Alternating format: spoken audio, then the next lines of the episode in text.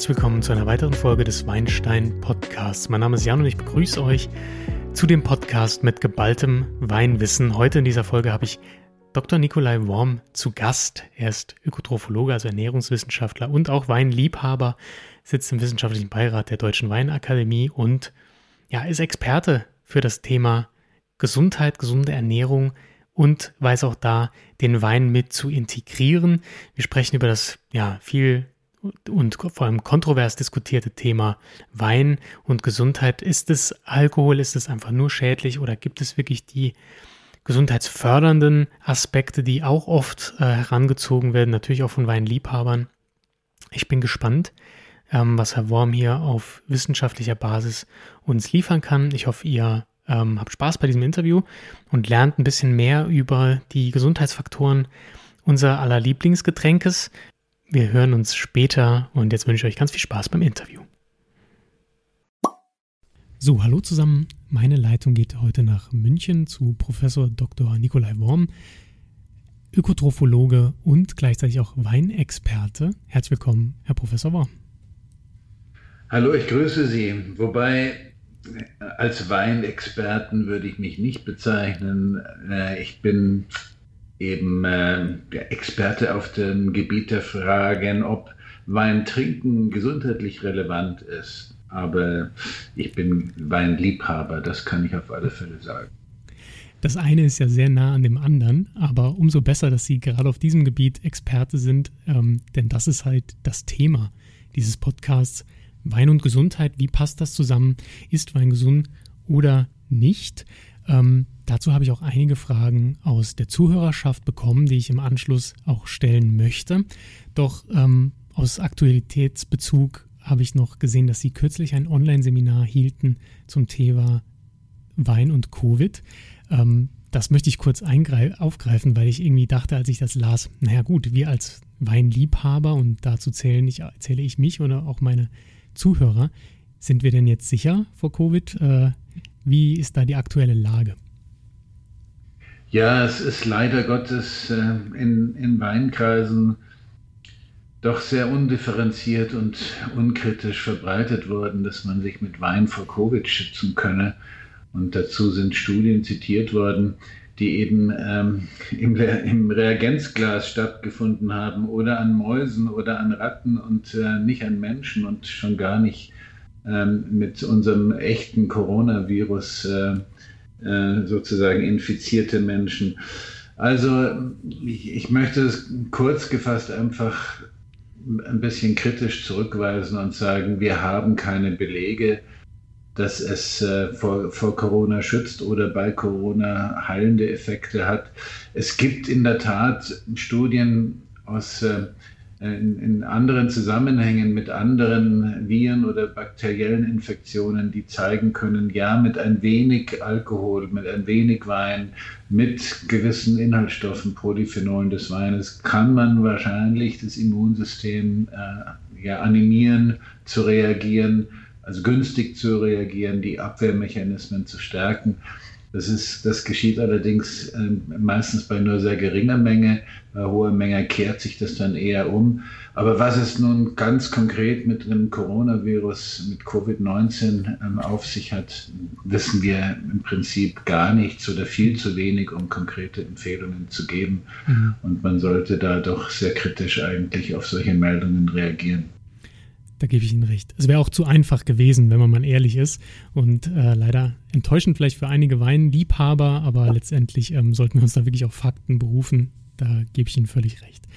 Ähm, Sie sind Ernährungswissenschaftler, ähm, unter anderem bekannt für die Logi-Methode. Sie haben ähm, den Ernährungsmarkt, ist vielleicht das falsche Wort, aber die Sicht auf Ernährung im deutschsprachigen Raum maßgeblich mitgestaltet. Aber wie kamen Sie denn zu der ja, zu dem Thema Wein. Also wie haben Sie sich entschlossen äh, zu erforschen, wie Wein und Ernährung und Wein sich auf die Gesundheit auswirken? Ja, das war wirklich eine ganz spannende Geschichte. Ich bin nach dem Studium in München der Ernährungswissenschaft bin ich 1979 in ein Forschungsprojekt ähm, engagiert worden. Äh, da war das Thema Nahrungsfette und Herzinfarkt. Es ging insbesondere auch um die Frage, ob die Butter oder die Milchfette mehr Herzinfarkte fördern können oder Herzinfarkte überhaupt fördern können und ob Margarine davor schützen könne. Ich habe damals sehr schnell gemerkt, dass die Datenlage eigentlich schlecht ist, dass es wirklich keine guten Belege gibt, dass Fette überhaupt einen großen Einfluss haben. Vor allen Dingen habe ich festgestellt, dass diese These, dass Butter oder vor Her äh, ein Herzinfarktrisiko darstellen würde, dass das absoluter Unsinn war und vielleicht von der Margarineindustrie gefördert wurde, diese Sicht. Auf alle Fälle, die Datenlage zum Fett war eher mager. Man hat so wenig gesehen und bei diesen Langzeitstudien, die ich da ständig äh, überprüft habe und, und, äh, und gesichtet habe und nachgelesen habe, da sind tatsächlich immer wieder auch Seitenaspekte untersucht worden zum Thema Alkohol und Herzinfarkt. Und so stieß ich also schon Anfang der 80er Jahre drauf, dass es eigentlich viel bessere Daten gibt und mehr Daten gibt, die, die eindeutiger zeigen, dass man mit ein wenig ähm, Weinkonsum eher das Herzinfarktrisiko senken kann als mit, mit einer Umstellung der Fettzufuhr. So bin ich auf das Thema auf, aufmerksam geworden und habe das parallel angefangen zu, zu beobachten, zu verfolgen, zu recherchieren ja, bereits seit Anfang der 80er Jahre und ein paar Jahre später äh, hat, äh, ist die Deutsche Weinakademie auf mich aufmerksam geworden. Ich bin mir gar nicht sicher, wie das genau zustande kam. Man hat wohl Vorträge von mir ähm, miterlebt oder eine Publikation von mir gelesen und hat mich gefragt, ob ich denn nicht meine Expertise in Sachen Ernährung und äh, Herzinfarktrisiko mit in die Deutsche Weinakademie einbringen könne im wissenschaftlichen Beirat. Und das habe ich gerne ge getan und gemacht. Und seitdem ist es dann auch meine Aufgabe geworden, neue wissenschaftliche Studien zu sichten und darüber zu berichten und äh, äh, ja, kritische Punkte zu eruieren und zu diskutieren und die,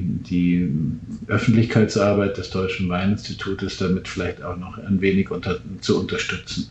Mhm. Das ist wirklich sehr spannend, denn ähm, ich glaube, viele sind sich dessen gar nicht bewusst, dass es da wirklich viel Studienlage dazu gibt. Und dazu habe ich auch noch eine Frage, denn in der Regel hört man Mythen, würde ich das höchstens bezeichnen. Ja, ein Glas Rotwein am Tag und man lebt länger. Ähm, da werden wir später vielleicht nochmal genauer drauf eingehen. Aber ähm, wie oft gibt es denn neue Studien dazu? Wie ist die Lage? Weil Sie davon sprechen, dass Sie da immer am Ball bleiben, um eben auch dem Deutschen Weininstitut da ähm, als Beirat dienlich zu sein. Wie ist die Entwicklung in der Weinforschung, würde ich es jetzt nennen, der Weinernährungsforschung? Gibt es da regelmäßig Neuigkeiten? Ja, in der Tat, da gibt es laufend Neuigkeiten. Ähm, ich muss auch nochmal korrigieren, also der Beirat ist, gehört zum, zur Deutschen Weinakademie, DWA, Deutsche Weinakademie, aber die ist angegliedert äh, äh, an das Deutsche Weininstitut okay. und da gibt es natürlich Rück, Rückkoppelungen und Rückmeldungen. Mhm. Ja, also äh, die Alkoholforschung war ab den 80er Jahren intensiv an diesem Thema interessiert. Ist wirklich was Wahres dran, dass, dass ähm, ein wenig Alkohol, insbesondere Wein, äh, vor Herzinfarkt schützen könne. Ähm, das wurde auch offenbar sehr viel Geld, auch von staatlicher Seite. Also man muss sich bitte von, dem, von der Vorstellung trennen, dass das von irgendwelchen Weinproduzenten äh, finanziert wurde, sondern diese riesigen Studien mit Hunderttausenden von Menschen die sind von staatlicher Seite aus gefördert worden.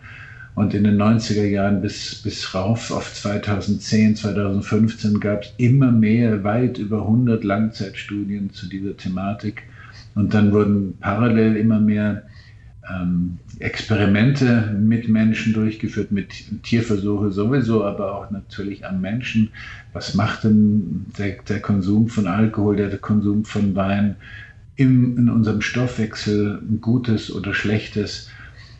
Und äh, ja, die Datenlage ist schon kaum mehr überschaubar. So viele Studien gibt es inzwischen. Äh, was man allerdings feststellt, seit einigen Jahren gibt es offenbar sehr viel mehr Forschungsgelder, um negative Aspekte des Alkoholkonsums zu untersuchen. Also diese Phase, wo man sich, in der man sich vor allen Dingen dafür interessiert hat, was es Günstiges gibt, scheint eher zurückgedrängt zu werden von, von Initiativen, die, die und ich weiß gar nicht, wer alles dahinter steckt. Es mag politisch gewollt sein, dass man immer mehr Studien finanziert, die negative Aspekte des Alkoholkonsums äh, hier erforscht. Und ähm, ja, das heißt, es ist weiterhin unglaublich viel erforscht und unheimlich viele Studien unterwegs, ähm, aber so ein bisschen aus einer anderen Blickricht äh, Blickrichtung. Hm. Ich höre jetzt schon Ihre Kritik raus. Also ähm, kann man annehmen, dass Sie eigentlich davon überzeugt sind, dass Alkohol eben auch positive ähm, Auswirkungen hat. Natürlich kann man wahrscheinlich nicht generalisieren, um welchen Alkohol generell es sich handelt, sondern wir sprechen dann von Wein oder ist generell Alkohol, hat der auch positive Effekte? Also man, man kann, Entschuldigung, dass ich Sie unterbrochen Nein, habe. Problem. Man kann schon eindeutig sagen, dass gewisse geringe Mengen an Alkohol, also Ethanol, egal aus, aus welcher Quelle, Bier, Schnaps oder Wein, beim Menschen Stoffwechseleffekte aus, auslösen, die als günstig anerkannt sind. Ähm, wenn ich zum Beispiel die Wirkung auf die Blutfette nennen darf. Also es senkt ein wenig den Cholesterinspiegel des LDL, es hebt das gute HDL-Cholesterin, es, es mindert die Verklumpungsneigung, die Thromboseneigung des Blutes, es, es mindert die Entzündung, die Entzündungsneigung des Körpers. Das sind so ein paar Aspekte, die sind völlig eindeutig ähm, beschrieben und anerkannt. Und die passen natürlich auch zu diesen epidemiologischen Studien, zu diesen großen Beobachtungsstudien an großen Bevölkerungsgruppen, die zeigen, dass eben ein Glas Bier am Tag oder ein Glas Wein am Tag ähm, mit einem geminderten Risiko für Herzinfarkt einhergeht, für andere Kreislauferkrankungen einhergeht. Allerdings, dass das ein wenig gut, gut wirkt, bedeutet nicht, dass mehr besser wirkt. Und äh, wir sind dann eben doch in einem relativ niedrigen Alkoholbereich, für, die es, für den es eigentlich keine großen Zweifel gibt. Allerdings, wie schon erwähnt, äh, es gibt wohl so einen politischen Druck, dass man auch geringe Mengen an Alkohol negativ darstellt. Und ähm, bin mir leider nicht ganz im Klaren, woher dieser Druck genau kommt. Mhm.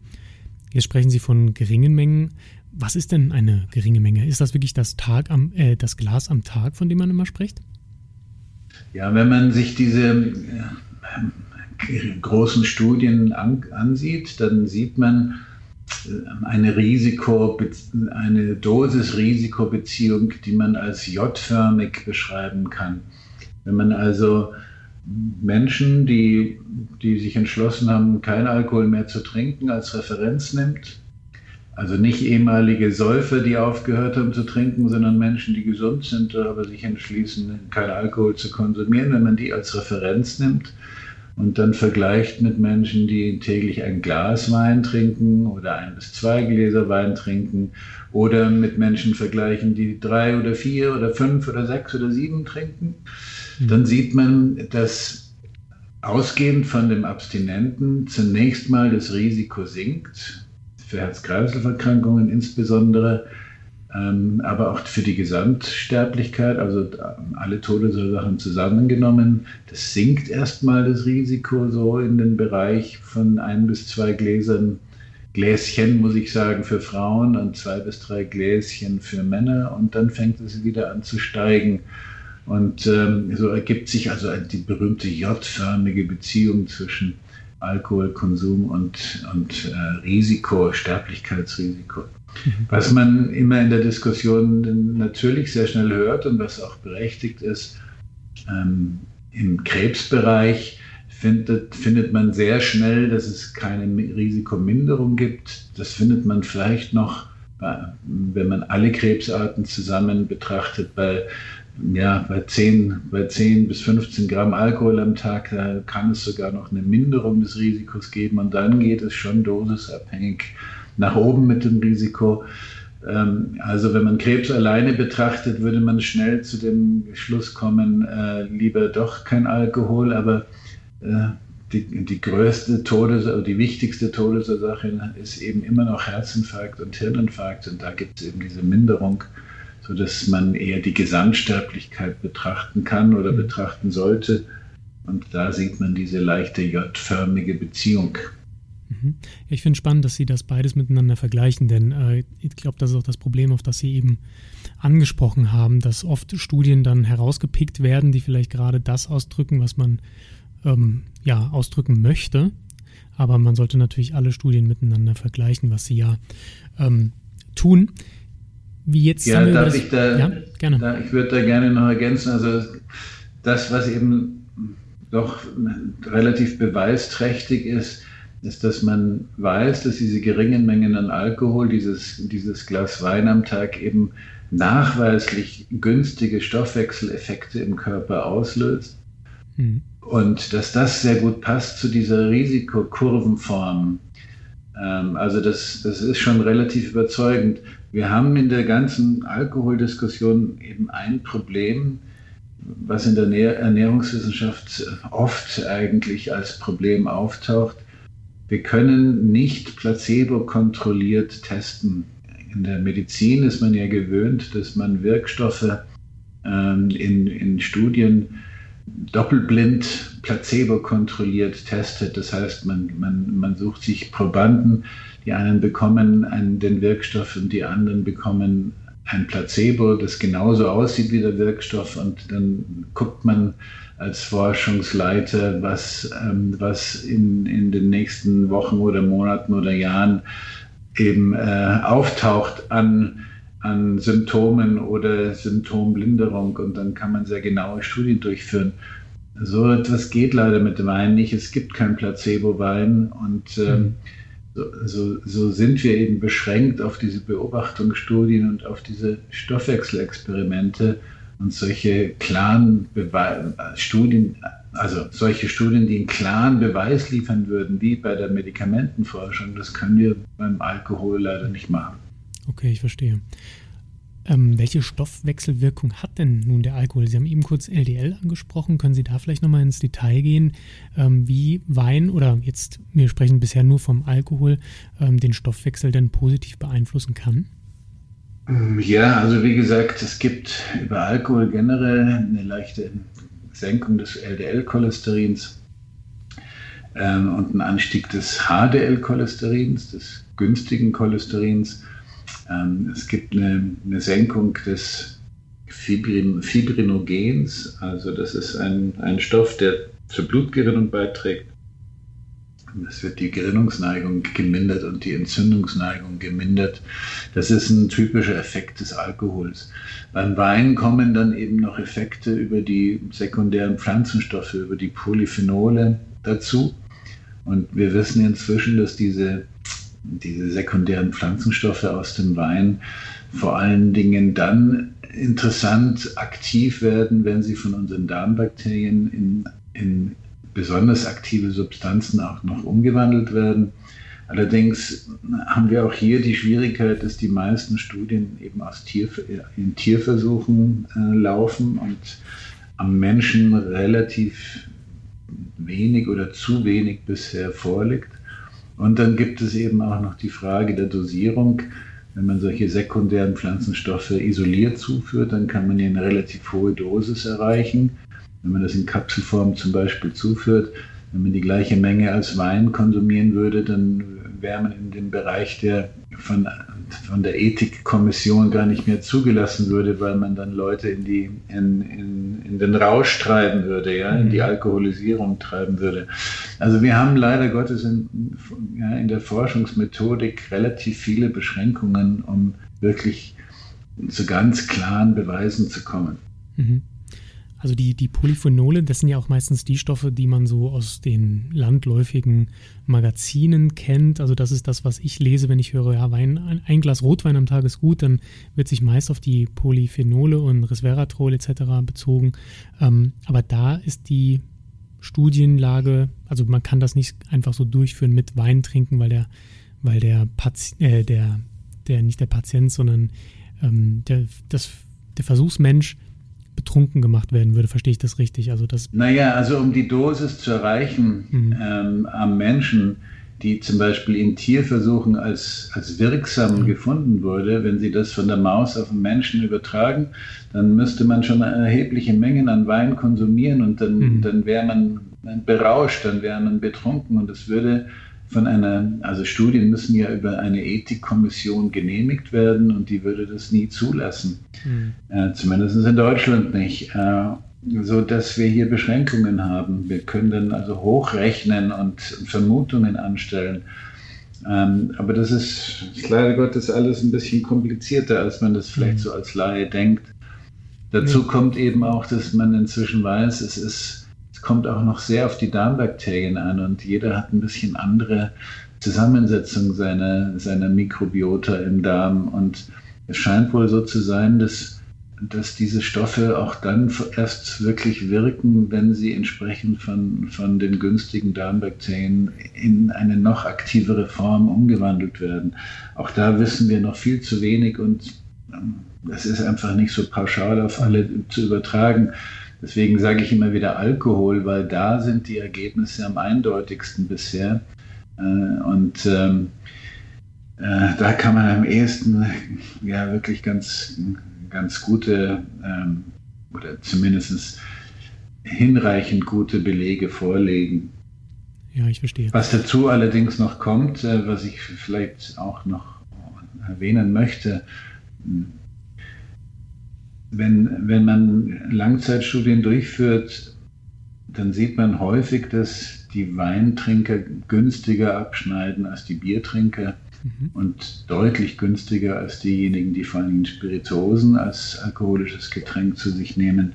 Aber auch da gibt es wiederum ähm, aus der wissenschaftlichen Methodik eine, eine große Schwierigkeit, weil wir wissen, dass typischerweise Weintrinker Menschen sind, die eher aus, aus der höheren Bildungsschicht kommen, aus dem, mit höherem Einkommen, mehr Gesundheitsbewusstsein haben, äh, sich gesünder ernähren, äh, sich vielleicht auch mehr bewegen oder mehr Entspannungstechniken im, im, täglichen Leben mit einsetzen. Also da haben wir die Schwierigkeit, dass Weintrinker eben auch nicht mit Biertrinkern zu vergleichen sind. Und ähm, die Frage ist dann, ist der Wein günstiger oder ist es, ist es der Weintrinker, der günstiger mhm. unterwegs ist? Das sind alles solche Hemmschuhe, um wirklich äh, ja, das, das hemmt uns daran, äh, wirklich ganz knallharte Aussagen und Empfehlungen geben zu können. Ja. Ja, also man merkt, es ist wirklich ähm, nicht so leicht und ähm, an all da draußen, alle da draußen, die das hören, wenn ihr solche Artikel dann lest oder glaub, oder mal gehört habt, ja, Rotwein ist gesund, das ist eine Pauschalisierung. Also so einfach ist es dann doch nicht. Aber ich glaube, worauf wir uns jetzt einigen können, zumindest entnehme ich das unserem Gespräch, ist, dass geringe Mengen an Alkohol, egal welcher Form, ähm, doch schon gesundheitsförderlich sein können. Kann man das so festhalten? Das, ich, da, das würde ich jederzeit ähm, unterstreichen. Ähm, wenn wir uns darauf einigen, dass, dass es eben dieses regelmäßig Mäßige ist. Mhm. Ähm, ein großer Fehler ist, dass man oder wäre, wenn man dieses tägliche, das regelmäßig, das tägliche wenige aufspart fürs Wochenende, ähm, dann werden Sie die günstigen Effekte nicht mehr finden, sondern nur noch ungünstige Effekte. Mhm. Also die Dosis macht es dann natürlich. Mhm. Und ich möchte auch noch einen Aspekt anführen, den ich in, in den wissenschaftlichen Diskussionen und in Vorträgen auch immer sehr stark unterstreiche. Selbst beim Thema Krebs, was ja so ein was ja so ein problematisches Thema ist und was immer mit als Risiko für, für Weingenuss und Alkoholgenuss ähm, angeführt wird. Wir haben relativ viele Studien aus dem, aus dem mediterranen Raum. Wenn Menschen also gleichzeitig mediterran essen, mit viel Gemüse, mit viel Salaten, mit Olivenöl, mit Nüssen, mit Fisch, ähm, dann finden wir selbst beim Krebs ja, was, was so als, äh, als das große Problem beim Alkoholkonsum immer herausgestellt wird, sehen wir selbst beim Krebs kein erhöhtes Risiko bei diesen typischen mediterranen geringen Mengen täglich zum Essen ein Gläschen Wein. Da sieht man das Krebsrisiko nicht und man sieht die Reduktion des Herz-Kreislauf-Risikos noch, noch deutlicher. Ähm, also es scheint so zu sein, dass man eben die Art des Trinkens auch mit berücksichtigen muss, nämlich zum Essen und nach dem Essen aufzuhören. Das ist ja so dieses typische am Mittelmeerraum, dass die Leute nicht nüchtern trinken oder typischerweise äh, es, sich nicht nüchtern betrinken, sondern dass man eben primär zum Essen ein Wein genießt und dann aber auch aufhört. Ich selber habe meinen zweiten meinen zweiten Wohnsitz, mein, mein, mein, zweiten Lebenszentrum, mein zweites Lebenszentrum in Südfrankreich an der, an der Mittelmeerküste und äh, ich beobachte da seit über 30 Jahren äh, immer wieder, wie, wie diese Franzosen, die Einheimischen da mittags selbstverständlich, wenn sie zu zweit, zu dritt am Tisch sitzen, eine Flasche Wein bestellen und jeder trinkt ein Gläschen Wein zum Essen und oft oft lassen sie noch, noch ein Drittel in der Flasche stehen, zahlen und gehen. Das ist, das ist ja regelmäßig und also das ist eigentlich ganz typisch zu beobachten, dass man eben nicht so viel trinkt, sondern eben dieses Gläschen, das Gläschen zum Essen genießt und dann auch das sein lässt, das gut sein lässt und sich nicht nachher noch immer weiter nachnimmt.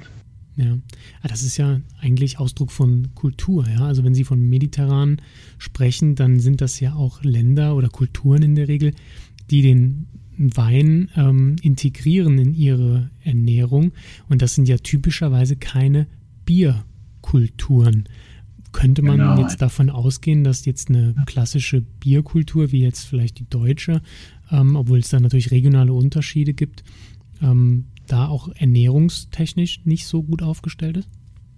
Ja, das kann man wohl sagen. Also ich als Ernährungswissenschaftler äh, kann ich mit Fug und Recht behaupten, dass ähm, die, die mediterrane Ernährung wohl ganz allgemein als die gesündeste Ernährungsform der Welt gilt, wenn man zumindest wenn man die wissenschaftlichen Daten äh, dazu äh, berücksichtigt und heranzieht. Zurzeit ist ja gerade vegan ein großer Hype, aber ich kann Ihnen versichern, die Datenlage ist völlig eindeutig. Es, es, das mediterrane Essen oder die mediterrane Ernährung hat die besten Daten bisher zustande gebracht. Und klassischerweise oder traditionellerweise isst man alles am, am, äh, am Mittelmeer im im Bereich des Mittelmeers, auch alles vom Tier. Das ändert sich heute natürlich leider alles. Die Ernährungsgewohnheiten, die amerikanischen oder die industrialisierten Ernährungsgewohnheiten, die finden langsam auch dort Einzug, aber die traditionelle Ernährungsweise ist natürlich weit davon entfernt, vegan zu sein, sondern äh, man isst tierisches sehr gerne und vielleicht der Unterschied zu, zu manchen ähm, die hier in Deutschland das Fleischessen gewöhnt sind. Man isst tatsächlich traditionell alles vom Tier und äh, auch noch Innereien zum Beispiel und lässt äh, und isst nicht nur Schnitzel oder Steak. Mhm. Ähm, also nur zur mediterranen Ernährung. Ähm, das bedeutet Fisch, Fleisch, viel Gemüse, ähm, wenig Kohlenhydrate. Habe ich das so ungefähr richtig mm, abgespeichert? Nein, das kann man so nicht sagen. Also mm, die Kohlenhydrate spielen, haben schon immer eine große Rolle gespielt, vor allen Dingen in der Zeit als nach, nach dem Krieg, als, als die Armut sehr groß war im Mittelmeerraum, haben natürlich äh, Brot und also alles, was man aus, aus Weizen machen konnte und die Nudeln und, und auch der Reis eine große Rolle gespielt. Aber sobald wieder das, ja, das, das äh, Bruttosozialprodukt gestiegen ist, als Menschen mehr verdient hatten, haben die das sehr schnell wieder aufgeholt und in vielen Mittelmeerländern isst man seit, seit langer Zeit schon mehr Fleisch als in Deutschland. Ganz witzig, weil ja immer wieder Fleisch mit Krankheit assoziiert wird oder in, ja, in gedanklich in gesetzt wird. Also der Fleischkonsum stieg in den Mittelmeerländern, insbesondere in Spanien und parallel ging die Herzinfarktrate, die Herz-Kreislauf-Sterblichkeit rasant äh, bergab. Also diese Vorstellung, äh, mit Fleisch könne man irgendwelche Krankheiten äh, erklären, das ist gerade im Mittelmeerraum sehr schön widerlegt worden. Mhm. Also die Ernährung ist wirklich eigentlich das A und O, wenn wir unsere Gesundheit betrachten. Und das Thema Wein ist dann wahrscheinlich Beiwerk. Also so ein Gläschen Wein dazu ist wahrscheinlich das Tüpfelchen auf dem I. Würde ich das so richtig interpretieren? Ja, das, das, es gibt auch wahrscheinlich direkte interessante Effekte, dass Sie, dass Sie, wenn Sie zum Essen Wein genießen, und bitte, ich möchte nicht nur vom Rotwein, sondern auch vom Weißwein sprechen. Auch im Weißwein haben wir Polyphenole. Auch im Weißwein ist eben äh, der, der wirksame Alkohol enthalten. Ähm, es gibt im Weißwein andere Polyphenole als im Rotwein und viele davon haben eben auch günstige Wirkungen, zumindest experimentell nachgewiesen. Ähm, ja, wenn man Wein zum Essen genießt, ist es wahrscheinlich so, dass dann die Inhaltsstoffe des Essens sogar noch besser über, durch den Wein, durch den Alkohol noch besser verfügbar sind im Körper. Oder dass ähm, sogenannte äh, oxidative, oxidativer Stress, also äh, im Körper nach dem Essen finden wir immer einen Anstieg von Sauerstoffradikalen und das kann durch durch einen gehaltvollen Wein sehr gut äh, reduziert werden. Also es gibt tatsächlich Effekte, die zeigen, wenn man zum Essen Wein genießt, hat es dann eben noch einen besonderen Kick. Mhm. Also eher Katalysator. Genau, also das verbessert die, die sozusagen die Ernährungssituation noch ein wenig. Toll, das sind super Nachrichten für alle Zuhörerinnen und Zuhörer. Das macht es noch interessanter nach dem besten Food Pairing jetzt zu suchen. Das ist ja auch immer gern Thema unter Weinliebhabern, welcher Wein zu welchem Essen.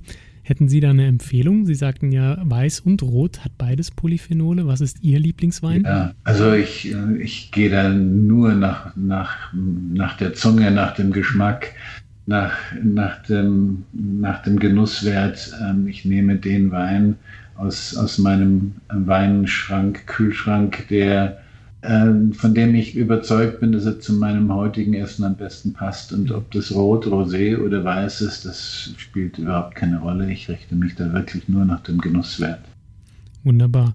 Und ähm, aber jetzt rein empirisch belegt, gibt es da Unterschiede zwischen verschiedenen Rebsorten?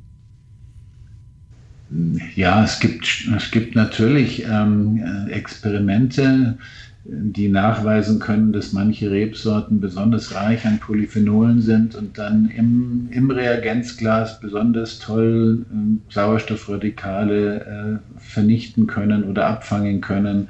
Äh, man sagt dann, sehr gute antioxidative Eigenschaften haben. Solche Experimente gibt es, aber ob das im Menschen in gleicher Weise passiert und ob das dann auch gesundheitliche Auswirkungen hat, das ist so schwer zu, nachzuweisen. Also man kann die Behauptung aufstellen, aber äh, ob das dann auch wirklich so ist, ist eine andere Frage.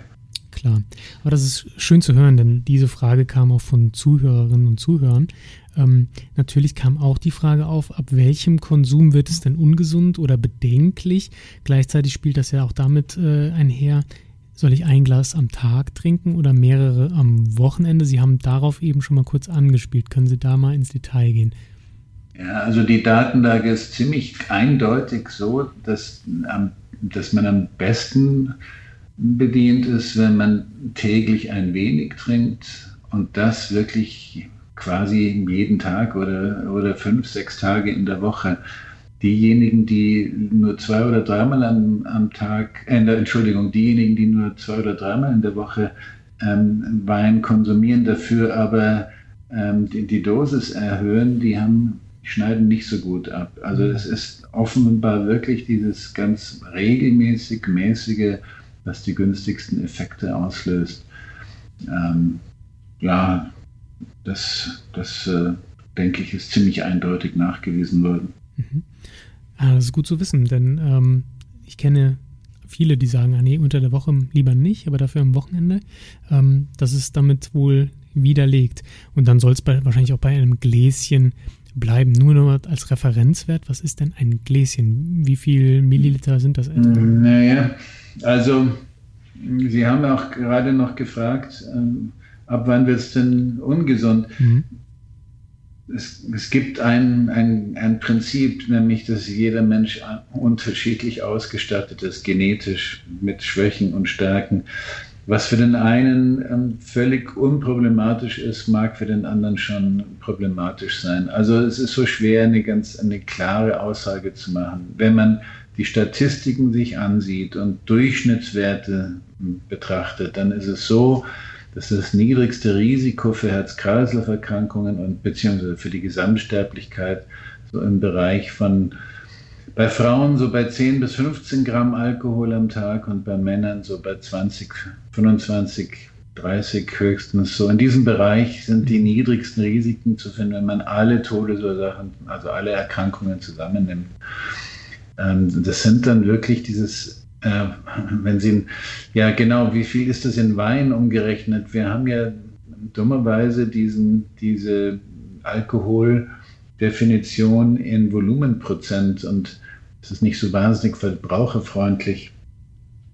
Für Volumenprozent muss man erstmal umrechnen in Gramm. Mhm. Volumenprozent bei, bei einem Wein, der 12,5 Prozent Volumenprozent hat, ist es einfach umzurechnen. Ich mache das mal als Beispiel. Nimmt man ein, wenn, stellen Sie sich vor, Sie haben einen Liter Wein vor sich, der mit 12,5 Volumenprozent Alkohol ausgewiesen ist. Das sind also 12,5 Prozent von 1000 Milliliter Wein sind genau 125 Milliliter Alkohol. Mhm. So, und jetzt muss man noch wissen, dass ein Milliliter Alkohol nicht ein Gramm wiegt, sondern 0,8 Gramm wiegt. So muss man das also mit 0,8 multiplizieren und dann kommt man genau auf 100 Gramm im Liter. Mhm. Ja, dann hat also 0,2 ein 0,2 Gläschen Wein hat dann genau 20 Gramm und ein 0,3 Gläschen Wein hat, hat 30 Gramm. Das ist also dann die, die Größenordnung, von der man sagen kann, dass sie für die meisten wahrscheinlich mehr Vorteile als Nachteile äh, nach sich zieht. Mhm. Jetzt ähm, ist die Regelmäßigkeit wichtig, um von den positiven Effekten zu profitieren. Doch Gleichzeitig hört man ja immer, dass der regelmäßige Konsum zur Sucht führt. Ähm, wie stehen Sie zu dieser Behauptung? Ja, das wird gerne ähm, so kolportiert, behauptet und ich kann dazu nur sagen, guckt doch südlich der Alpen, was, was, da, was man da beobachtet. Es gehört zur Tradition, täglich Wein zu konsumieren und dort sind die Suchtkranken besonders niedrig in der Bevölkerung. Also ich glaube, äh, da spielen ganz andere Aspekte eine, wichtige Rolle und nicht die Frage, ob man regelmäßig ein Glas Wein konsumiert. Mhm. Ja, und ich denke auch, dass jeder das für sich selbst entscheiden sollte, ähm, ob er jetzt glaubt, dass er da ein Problem hat oder nicht. Ähm, oder zumindest das Umfeld, ja. Das Umfeld wird, glaube ich, zuerst bemerken, wenn es irgendwie zu Problemen kommt. Ich hatte noch die Frage bekommen von einem Zuhörer, und zwar, ähm, Gibt es auch den klassischen Bierbauch durchs Weintrinken, Sie als Ernährungswissenschaftler? Wie sehen Sie das? Schwierig zu sagen. Beim Bier liegt es etwas näher, der Zusammenhang, denn im, im Bier hat man äh, Inhaltsstoffe aus dem, aus dem Hopfen, die quasi wie Östrogen wirken, also so eine ähm, so eine hormonelle Stimulation wird da ausgelöst und das könnte tatsächlich den, die Fettspeicherung in Richtung Bauch und Bauchinnenraum, Bauchhöhle verstellen. Das hätte man beim Wein so nicht, aber ich glaube, es ist natürlich vor allen Dingen der Lebensstil und die, die falsche Ernährung, die zum Bierbauch führt. Ähm, man findet ja inzwischen auch in, in, im Süden Europas, also in Mittelmeerländern, mehr als genügend Übergewichtige mit Bauch, obwohl sie kein Bier, sondern Wein zum Beispiel trinken. Ähm, aber vom Prinzip her würde ich das in der Tat eher dem, diese Effekte eher dem Bier zuschreiben als dem Wein. Spannend. Ähm, jetzt sind Sie ja für die Deutsche Weinakademie tätig. Ähm, Sie haben vorhin schon mal kurz erklärt, wie Sie zur Forschung Wein und Gesundheit kamen. Wenn Sie sich aussuchen würden, ähm, würden Sie lieber den Konsum von Bier oder von Wein weiterhin äh, erforschen? Ja, im Prinzip ist äh, als, als Wissenschaftler interessiere ich mich für alles, auch für Spirituosen finde ich sehr interessant. Ähm, wenn ich mich als Privatmensch betrachte, dann, dann interessiere ich mich vor allen Dingen für Weine. Ich trinke gelegentlich mal gerne ein Bier, vor allen Dingen im Biergarten, wenn es dann mal wieder möglich ist. Aber zu Hause zum Essen äh, kommt jeden Tag das Glas Wein zum Abendessen, das ist überhaupt keine Frage. Also insofern interessiere ich mich sozusagen als Privatmensch mehr für die Weinaspekte. Jetzt haben Sie gesagt, Sie, bei Ihnen kommt auch regelmäßig Wein auf den Tisch, natürlich, ähm, denn das ist ja gesundheitsfördernd, wie wir jetzt gehört haben. Haben Sie denn da einen Lieblingswein, den Sie tagtäglich trinken oder ist es jeden Tag was anderes? Das finde ich erstmal spannend zu hören aus der Weinperspektive. Nein, ich, äh, ich habe keinen Lieblingswein. Ähm, ich, im, Im Weißweinbereich bin ich inzwischen wirklich großer Fan von deutschen Weißweinen geworden. Mhm. Ähm, gibt so, so, viele tolle, junge, ehrgeizige Winzer, die das so hervorragend äh, umgesetzt haben, diese neuen Techniken, Kellertechniken, da kenne ich mich nicht so gut aus. Ich trinke auch gerne mal einen österreichischen Weißwein, aber mhm. insbesondere sind es wohl in den letzten Jahren immer mehr deutsche Weine geworden. Früher war das mal anders. Äh, beim Rotwein muss ich sagen, kann ich mich mit dem deutschen Rotwein einfach nicht, nicht wirklich gut anfreunden. Es gibt natürlich auch, auch ich habe immer wieder auch mal einen guten erwischt, aber vom Prinzip her bin ich da beim, beim Rotwein doch eher in, in Italien oder Spanien oder in Chile oder in Argentinien unterwegs. Oh, ich verstehe. Also es ist Ihnen wichtig, dass die sehr voluminös sind, Tannin haben ähm, und ja. das fehlt Ihnen? Mhm. Ja, genau. Mir, das fehlt mir so ein bisschen im deutschen Rotwein. Mhm. Ich trinke auch sehr gerne Rosé. Okay. Habe ich mir in Südfrankreich natürlich angewöhnt, natürlich. insbesondere im Sommer.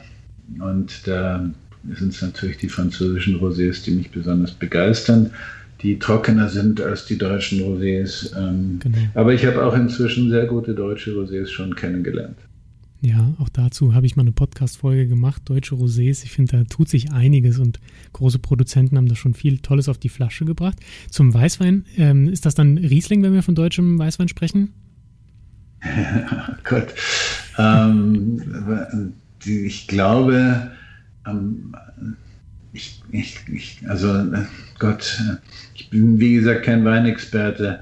Äh, einige, einige Jahre war ich völlig begeistert von dem Weißburgunder und Grauburgunder von, von Müller. Mhm. Ähm, der war mal Winzer des Jahres. So bin ich auf den gestoßen. In die letzten zwei Jahre habe ich vor allen Dingen gerne äh, von, von Herrn Keller aus, aus Baden mhm. die Weiß- und äh, Grauburgunder genossen. Tolle Wahl. Ähm, ja, das, das klingt wirklich sehr gut, schön. Ähm, Kennen Sie die? Ja, ich kenne die, genau. Ich war auch ähm, ich, vor zwei Jahren war ich dort und äh, habe mir die Kellerei angeschaut und auch die Weine getrunken und ähm, sind auch sehr nach meinem Geschmack. Schön. Herr Professor Baum, ich glaube, ähm, ich habe alle Fragen meiner, meiner Zuhörerinnen und Zuhörer gestellt und meine eigenen auch. Ich würde trotzdem gerne am Ende des Interviews ähm, Ihnen nochmal die Möglichkeit geben, vielleicht zu dem Thema Wein und Gesundheit oder ist Wein gesund, ein Abschlussstatement zu geben. Was ist Ihnen wichtig, ähm, den Zuhörerinnen und Zuhörern mitzugeben, wenn es um das Thema Wein und Gesundheit geht?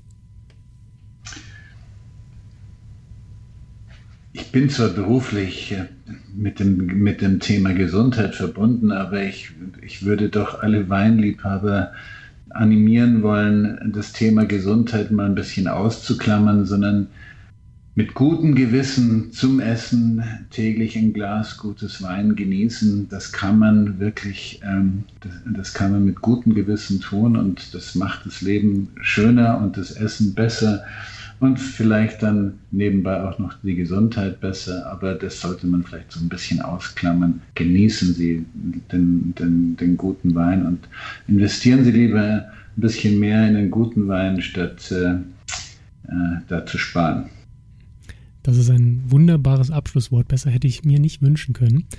Herr Professor Worm, vielen Dank, dass Sie sich die Zeit genommen haben. Vielen Dank für dieses Interview und alles Gute. Ich bedanke mich äh, für Ihr Interesse an meiner Arbeit und wünsche auch allen Zuhörern alles Gute.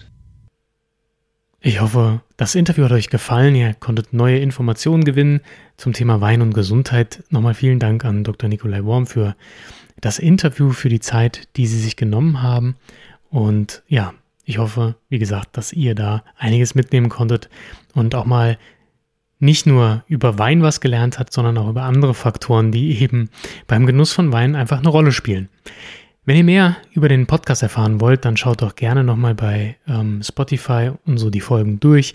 Abonniert den Podcast, bewertet den Podcast, das wäre ganz wichtig für mich und meine Arbeit. Einerseits äh, freue ich mich darüber, andererseits hilft es aber auch, den Podcast zu verbreiten, damit mehr Menschen in den Genuss kommen. Teilt ihn auch gerne auf euren sozialen Netzwerken. Und apropos soziale Netzwerke, schaut gerne mal bei Instagram vorbei, at WeinsteinPod. Bis dahin wünsche ich euch eine gute Zeit, viel Spaß beim Weintrinken. Wir hören uns in zwei Wochen wieder. Bis dann. Ciao, ciao.